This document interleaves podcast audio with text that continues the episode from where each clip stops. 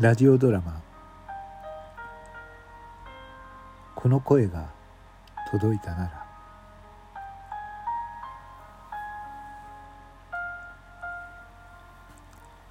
ピノちゃんがボイトークにデビューをしてから1ヶ月。ピノちゃんは相変わらずたどたどしい。ながらも徐々にトークが上手になっていた。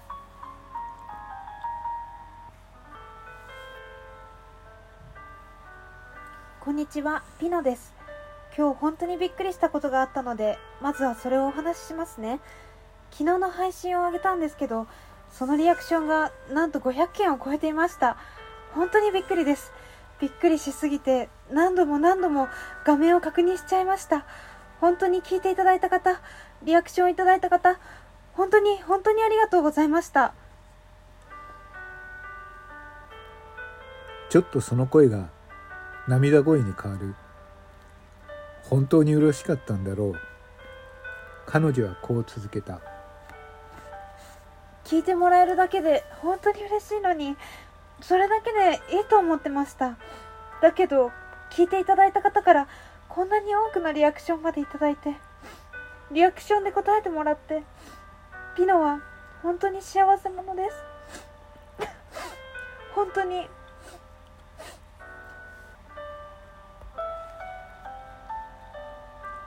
編集や撮り直しができる収録配信なのに涙声となった配信をあえてピノちゃんは撮り直しをしなかった。涙ぐむ声途切れ途切れの言葉と涙をする音。それ自体がピノちゃんの本当の姿だった。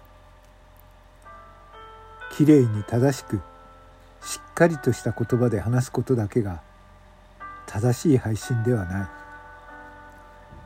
時には感情に支配された支配されたままの言葉をリスナーに届けることも配信者には必要なことではないのか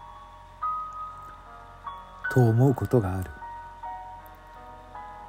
彼女の収録配信を聞いて素直な気持ちでそう思った。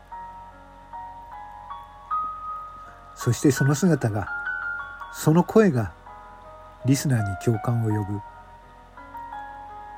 ボイトークのアプリの中でどんなに人気があろうとも所詮素人の話し手に過ぎない。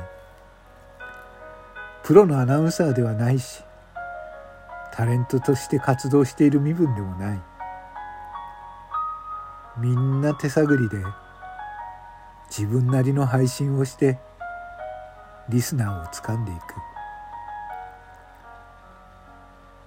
ピノちゃんは決して話すことがうまいわけでも達者なわけでもないけれど